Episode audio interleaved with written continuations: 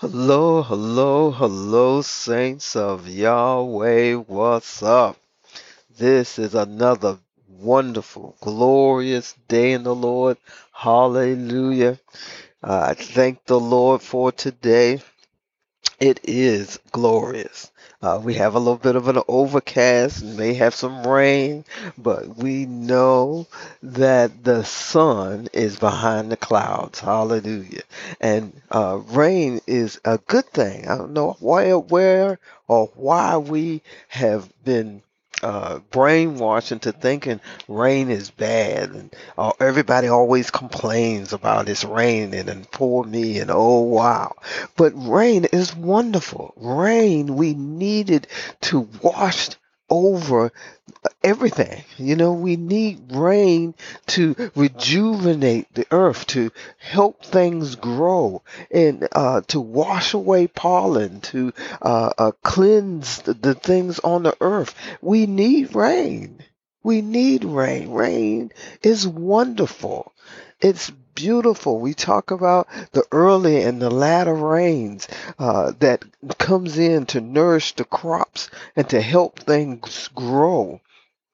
Rain is a wonderful thing that we have to help us to continue on, to refresh us, to refresh the ground, to refresh the world. Rain is wonderful. Let's get out of that mindset of complaining about the rain. No, rain is wonderful. Hallelujah. I just had to say that this morning. Glory to God. Welcome to Word for the Day. Okay, today is September 13th, 2022. And I'm reading from The Voice paraphrase, 1 Corinthians chapter 1, verse 10. And it reads, "My brothers and sisters, I urge you by the name of our Lord Jesus, the Anointed, to come together in agreement. Do not allow anything or anyone to create division among you. Instead, be restored, completely fastened together with one mind and shared judgment." That's 1 Corinthians chapter 1, verse 10, out of the Voice paraphrase. And you know, I'm always telling you that we have to study, and the scriptures tell us to study to show ourselves approved. And now there's all these versions of scripture out there, and you know, we can take them into categories, and I've said this before. You know, we have the paraphrase, which is someone's idea of what the scripture says, and then we have translations, which is supposed to be accurate translations from the Hebrew and the Greek into the Aramaic into English, or whatever language that is translated into. And then we have transliterations, which is also supposed to be an accurate translation, but the words that are used are transliterated, which means they're used similar to the words that were used in the Hebrew, Greek, and Aramaic.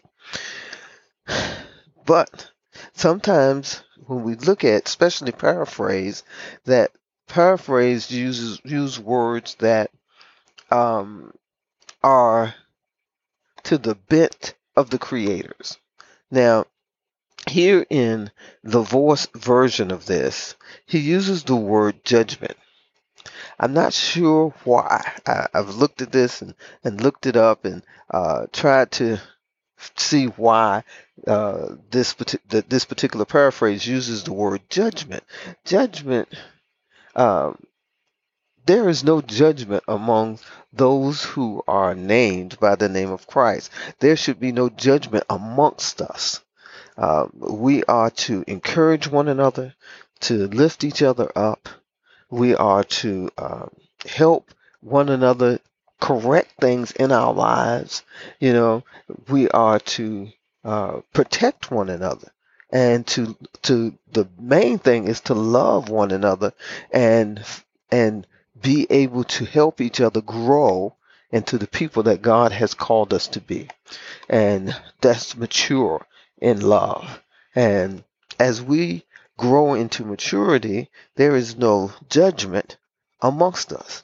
You know, it says that there is therefore now no condemnation, no judgment amongst us, you know, in Christ Jesus.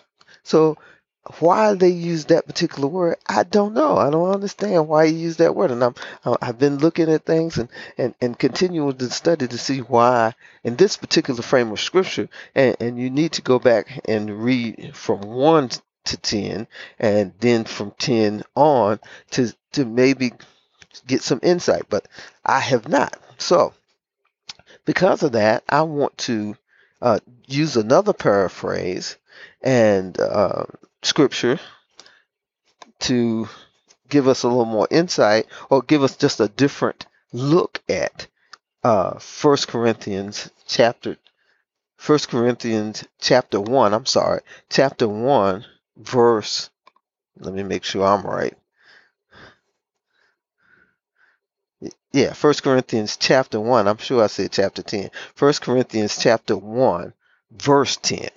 1 Corinthians chapter 1 verse 10, and it reads out of the Message paraphrase. The Message paraphrase, it says, I have a serious concern to bring up with you, my friends. I have a serious concern to bring up with you, my friends. Using the authority of Jesus our Master, I'm putting it as urgently as I can. You must get along with each other. You must learn to be considerate of one another, cultivating a life in common. Now, see, those two coordinates in about the same thing, and saying the same thing, that we must learn to get along with each other. We must learn to respect each other and be considerate of one another. It says cultivating a life in common. That means that we find the things that join us together, not the things that divide us, but the things that join us together, and live a life in common. That he says, I have a serious concern to bring up with you, my friends. He said, and I'm using the authority that I have in Jesus our Savior, that I urgently, he said, I put it as urgently as I can. You must get along with each other. You must get along with each other. You must learn to love one another. You know, I was listening to a brother yesterday, and his message was, I made up my mind to love you. He says, I made up my mind. You know, it don't have to do with feelings. It doesn't have to do with how I feel. It doesn't have to do with a warm fuzzy. But I made up my mind that as a person who is in love with Jesus Christ, that I am going to love you. And this is what Paul is talking to us about today. He's talking to us about loving one another. He says, you must get along. What is it that it's, don't let any, in the voice, it says, don't let anyone or anything make division among you. Nothing should be dividing you as children of the Most High God. You have to learn to get along. We have to learn how to love one another. We have to learn how to look at what brings us together. There are more things that we have in common than we do that are different from one another. That makes a difference in our lives. We must learn how to get along. We must learn how to love one another. Make that decision. Make that decision that I will love. I will love. I will love because Jesus, because God first loved me. You know, because God first loved us as human beings, that he wanted to be in relationship with us, that God sent Jesus, the one and only Son of the divine, to suffer and die for each and every one of us before we even understood what that meant. And Jesus suffered and died and then rose again to put his will and testament in place so that we could have a relationship with the Most High God, each and every one of us. So it is our purpose to first of all give God thanks and praise for his wonderful grace and mercy. Then we are to love God with all our heart, all our strength, all our minds, every thought that comes in our brain. We have to learn how to change it over to the love of God. And once we learn how to love the Lord, we love ourselves, we love others as we love ourselves. Because I am who I am, because the I am says I am. Hallelujah. We have to look at and learn how to love one another, to make a decision that we're going to love, that we're going to take on. And the scripture coming to me, it says, take on the infirmities of the weak. We're going to take on the infirmities of those who aren't where we are yet, who hasn't grown in the knowledge of Christ as we've grown in the knowledge of Christ, and we take on their shortcomings, we take on their misgivings, we take on the things that they don't know yet, and we forgive and we give to them what we know. Not all at once, because everybody can't take all that at once. Just like trying to feed a baby a steak, baby can't eat that steak. You gotta let the baby grow, get some teeth, and then they can chew on the steak. So we have to wait and allow the babies to grow up in order that they can be able to eat a little more meat. So, but we take them in. That's what rather infirmities of the weak mean, that we take them in as little children, as children learning and growing up. And we understand that their mistakes are just because they're kids. You understand that they made that mistake because they didn't understand the consequences that was going to happen if they did that. But they did it because that's what they understood that they should do, because that's what has been taught to them in the world. And now they are trying to learn the rules of the kingdom. They're trying to understand how do we live in this kingdom. And we're to be patient and kind and understanding to help them grow. And that's what Paul is talking about here, that we have to learn. He said we must get along with each other.